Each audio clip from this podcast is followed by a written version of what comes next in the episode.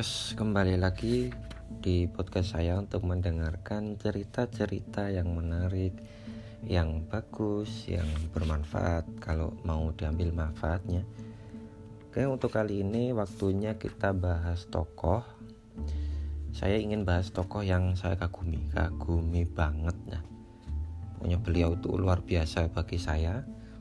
Jadi inspirasi terbesar bagi saya untuk terus belajar adalah Ibnu Rus. Nah, ini mungkin ada yang udah pernah dengar, ada yang udah kenal, ada yang udah baca kitabnya mungkin atau mungkin ada yang belum tahu sama sekali. Nah, di sini aku ingin memperkenalkan beliau kepada pendengar yang budiman ya, pendengar yang berbahagia.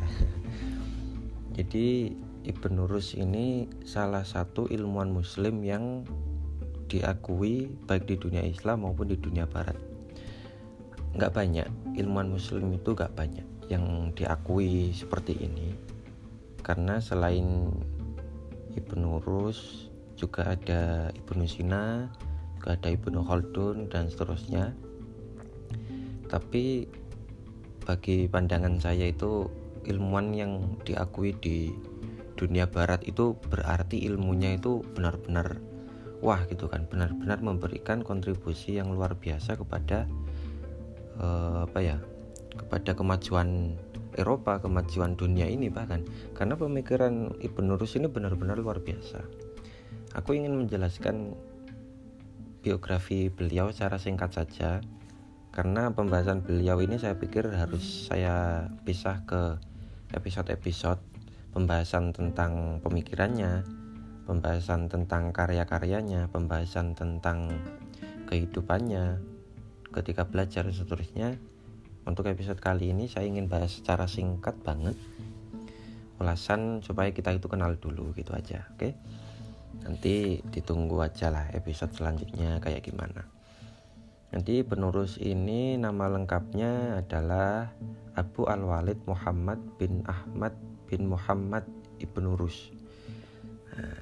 Saya ulangi, Abu Al Walid Muhammad bin Ahmad bin Muhammad ibnu Rus.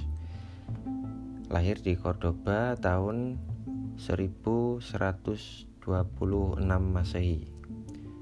Tahun berapa? 1126 Masehi.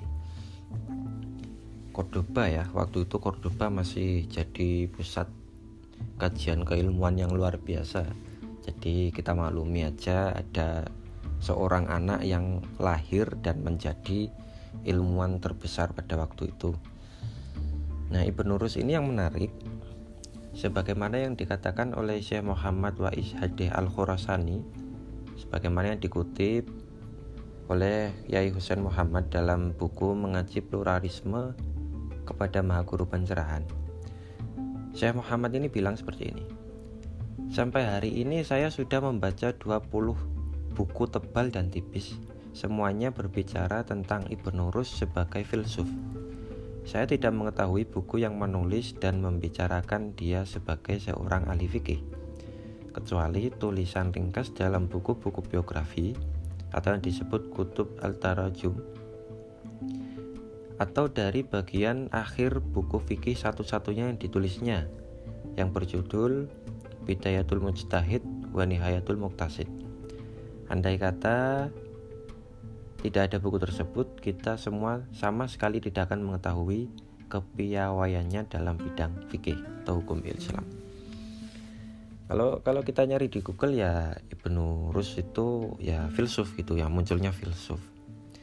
Nah tadi saya bilang bahwa Ibnu Rus ini ilmuwan yang diakui di dunia Barat. Kalau di dunia Barat beliau dikenal dengan nama Averroes. Nah ini, jadi kalau Ibnu Sina kan punya nama Avicenna gitu kan.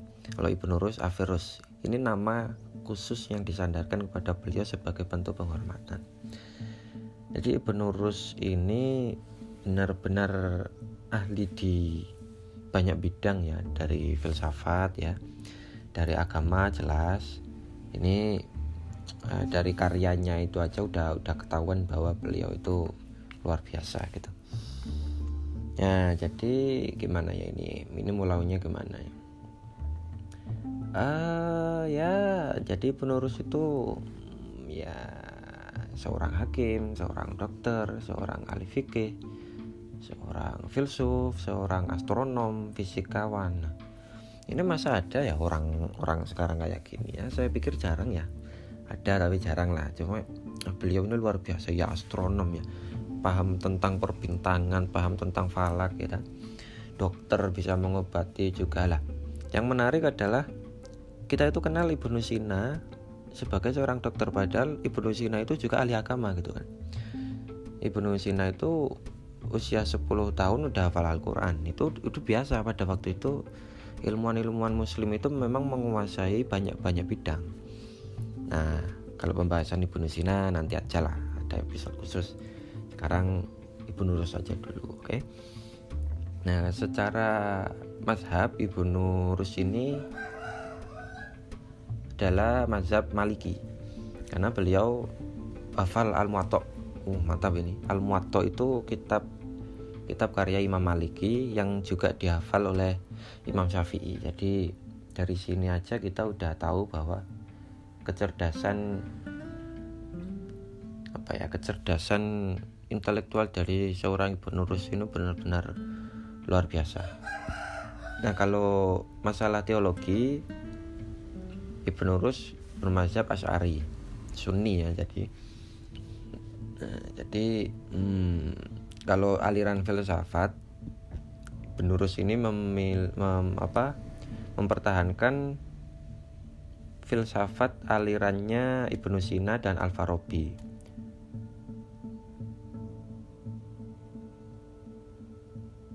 tapi mempertahankan di sini juga tidak lupa untuk mengkritisi juga uh, apa itu Ibnu Rus ini kan memang orang fakih ya, orang paham banget masalah filsafat. Jadi pendapat-pendapat dari Ibnu Sina, dari Al-Farabi, dari teorinya Plato, Aristoteles itu beliau kritik habis-habisan. Dan itu itu biasa dalam filsafat itu biasa.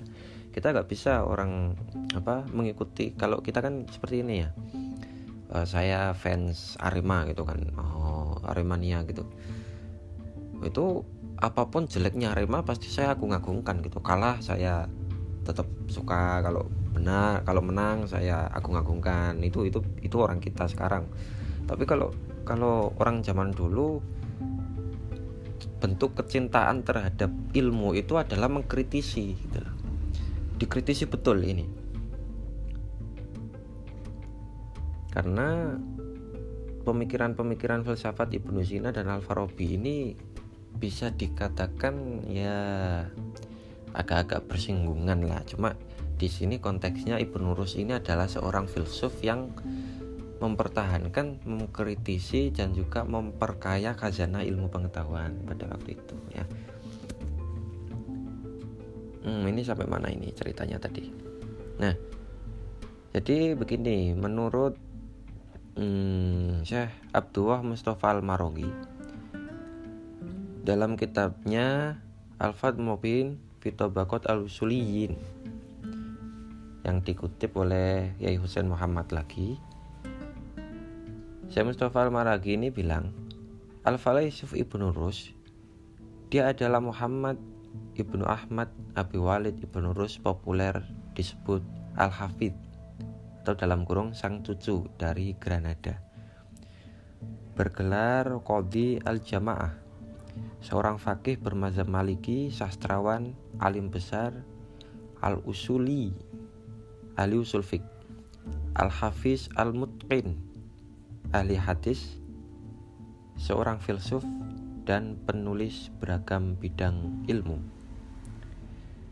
Ibnu Rus memperoleh ilmu pengetahuan dari ayahnya hafal kitab Al-Muwatta karangan Imam Malik di luar kepala. Dia belajar fikih dari beberapa ulama terkemuka pada masanya antara lain Abu Al-Qasim Ibnu Bashkwal Abu Marwan Ibnu Siraj Abu Bakar Ibnu Samhun Abu Ja'far Ibnu Abdul Aziz dan Abu Abdullah Al-Maziri. Jadi memang biasa ya orang alim itu gurunya banyak dan gurunya itu orang-orang hebat gitu kan. Jadi itu perlu kita ambil pelajaran bahwa kalau kamu ingin jadi orang hebat kamu harus belajar kepada orang yang hebat. Orang yang hebat ini bukan melulu yang populer tapi yang alim di bidangnya yang paham yang bisa mengajari kita dan seterusnya. Nah ini sampai mana tadi? Jadi salah satu guru Ibnu Rus yang terkenal itu adalah Ibnu Rus Al-Jad. Ini pemikiran-pemikiran fikihnya Ibnu Rus ini kebanyakan dari beliau. Ibnu Rus Al-Jad yang wafat pada tahun 520 Hijriah. Seorang hakim agung mufti besar atau disebut Syekhul Fatwa di Andalusia dan Maroko.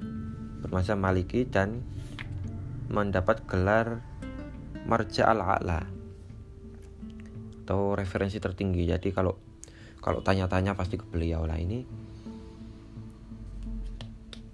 saking hormatnya ini beliau selalu beliau ini Ibnu Rus ya menyebut Ibnu Rus al-Jad ini sebagai al-Qadi atau Jaddi kakekku gitu. Ya itu memang kakeknya gitu. Kakeknya yang mempengaruhi apa ya mempengaruhi pemikiran-pemikiran Ibnu Rus yang juga diagungkan sebagai gurunya sebagai jadi al-qadi gitu kan. Nah untuk jabatan Qadi al-Jamaah sebagaimana kakeknya tadi Qadi al-Jamaah ini adalah hakim agung setingkat menteri ya kalau sekarang menteri jadi sebelum jadi Qadi al-Jamaah ini Ibnu Rus menjadi hakim tinggi di Seville yang ketika itu adalah ibu kota Andalusia. Pada tahun uh, pada usianya yang ke-35 beliau kembali ke Cordoba dan menjabat sebagai Qadil Jamaah. Ini adalah jabatan tertinggi yang dalam bidang politis ya yang pernah beliau pegang karena kan ya ya biasa ya orang orang ngalim itu kan mendapat posisi yang sesuai tempatnya itu kan biasa gitu ya untuk ini yang menarik adalah Ibnu Rus ini selain sibuk banget belajar sibuk banget dalam urusan pemerintahan tapi beliau produktif sangat produktif di antaranya kitab-kitab yang terkenal oleh Karya beliau itu berjudul Fasul Makol Fima Bainal Hikmah Wasyariah Minut Isol atau bahasa Indonesianya harmonisasi filsafat dan agama. Oh ini mantap ini. Ditulis di Seville di sela-sela pekerjaannya tadi. Lalu ada Kasfuan Manahijul Adillah. Ini tentang kajian teologi. Juga ada bukunya yang paling ramai dibahas yaitu Tahafut At-Tahafut kerancuan kitab Tahafut Al-Falasifah kali Imam Ghazali ini di, di kitab Tahafut At-Tahafut ini kan Ibnu Rus itu mengkritik habis-habisan uh, apa pemikiran Imam Ghazali dalam bukunya Imam Ghazali yang berjudul Tahafut Al-Falasifah ini ini menarik ya karena ulama dulu itu memang berseberangan pemikiran itu biasa gitu kan. Kita boleh gak setuju dengan pendapat orang? Kita boleh mengkritisi. Tapi biasanya kalau orang sekarang itu kan mencaci ya menjelekkan mencerang pribadinya. Tapi orang dulu orang-orang ilmuwan kita itu membalas pemikiran itu dengan karya. Nah ini menarik gitu nah di sini Ibnu Rus menulis kitab Tahafut Tahafut karena menyerang pemikiran Imam Ghazali terhadap kritikan Imam Ghazali terhadap filsafat dan juga masalah Islam dan kafir. Ini ini keren nih, ini kayaknya juga juga harus dibahas juga nih.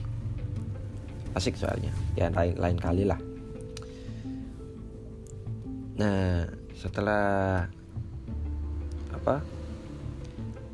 setelah itu semua ya pada akhirnya Ibu Nurus meninggal pada hari Kamis 9 Safar tahun 595 Hijriah atau 10 Desember tahun 1998 Masehi. Tahun berapa? 1198 Masehi. Jadi beliau itu kan memang ngalim ya, ngalim terus menjabati posisi yang luar biasa setara menteri tadi yaitu Kodil Jamaah. Juga ya otomatis beliau musuhnya banyak makanya apa itu beliau difitnah segala macam yang akhirnya beliau itu dibuang. Ada yang menuduhnya kafir lah ada yang menuduhnya inilah yang kemudian oleh khalifah pada waktu itu yaitu Abu Yusuf Yakub dia dibuang ke Marokesi. Ah, mana Marokesi ini? Nah, saya juga gak tahu ya. Ini tulisannya begini ya Marrakesi dan dia meninggal di sana dalam pembuangan. Ya jadi hmm, ini cukup oh, cukup gimana ya? Ya ya emang begitu. Orang orang hebat itu ya musuhnya juga banyak. Apalagi kalau kalau orang ngalim ini berseberangan dengan apa kekuasaan yang tidak sepaham dengannya. Itu pasti pasti dibuang. Itu biasa itu. Nah intinya saya ingin menyampaikan hal paling luar biasa dalam Ibnu Rus Yayu Husain Muhammad menulis bahwa konon Ibnu Rus itu di mana pun selalu membaca buku dan menulis. Dan yang paling luar biasa dalam diri beliau adalah beliau konon sepanjang hidupnya tidak pernah libur belajar kecuali dua hari. Waktu beliau menikah dan ketika ayahnya wafat. Kalau kamu terakhir baca buku kapan? Ayo wah ini pasti sebulan yang lalu atau tahun lalu biasa itu kan. Ah bahkan yang ngakunya penulis pun juga gak, gak bisa nulis tiap waktu tapi ya, penulis ini benar-benar luar biasa. Dia ke mana-mana bawa buku baca atau gak gitu nulis membuat karya dan hanya berhenti di dua hari. Ketika beliau menikah dan ketika beliau mengalami musibah yaitu ayahnya wafat dari kecil sampai beliau wafat tidak pernah berhenti belajar. Maka kita maklum kalimannya beliau itu luar biasa. Soalnya saya punya ini kitab Bidayatul Mujtahid yang isinya itu wah mantap ini. Kitab Bidayatul Mujtahid ini beliau itu menulis misal hukum ya hukum fikih gitu kan ya sebenarnya intinya sih perbandingan mazhab itu kalau misal kalau di wudhu ini masalah mengusap kepala kalau mazhab maliki diusap semuanya kalau mazhab syafi'i cukup di anu sebagian aja. Kalau Hanafiah seperti ini seperti ini itu lengkap banget. Uh mantap. Ya kapan-kapan bisa kita bahas lah untuk masalah resensi kitab beliau karena memang Ibnu Rus ini benar-benar aku idolain. Semoga bisa bisa jarah ke, ke makamnya sih. Amin ya robbal alamin gitu. Jadi sekian dulu untuk cerita tokoh inspiratif kali ini. Supaya kita bisa ngambil manfaat bahwa orang ngalim orang hebat itu memang nggak nggak pernah berhenti belajar ya. Hidupnya itu belajar hidupnya itu mengambil pengetahuan mengambil hikmah mengambil manfaat dari semuanya saya pikir penerus ini penting saya utarakan karena selain beliau ngalim di banyak bidang, beliau juga diakui di kalangan dunia barat. Dan ini merupakan prestasi yang luar biasa. Oke, sekian kalau ada keliru mohon dibenarkan karena saya itu orangnya ya biasa ya keliru. Saya itu bukan siapa-siapa. Tapi jelek-jelek gini saya pengen mengikuti jejak ibu nurus lah. Ya gak apa-apa lah. Kan memang seperti itu kan harus mengikuti jejak orang hebat kan luar biasa gitu kan. Nah, jadi begitu dulu untuk penerus sekian semoga bermanfaat. Jangan pernah capek untuk belajar. Jangan pernah berhenti untuk mengenali diri sendiri. Demi dirimu dan demi orang yang kita sayangi. Terima kasih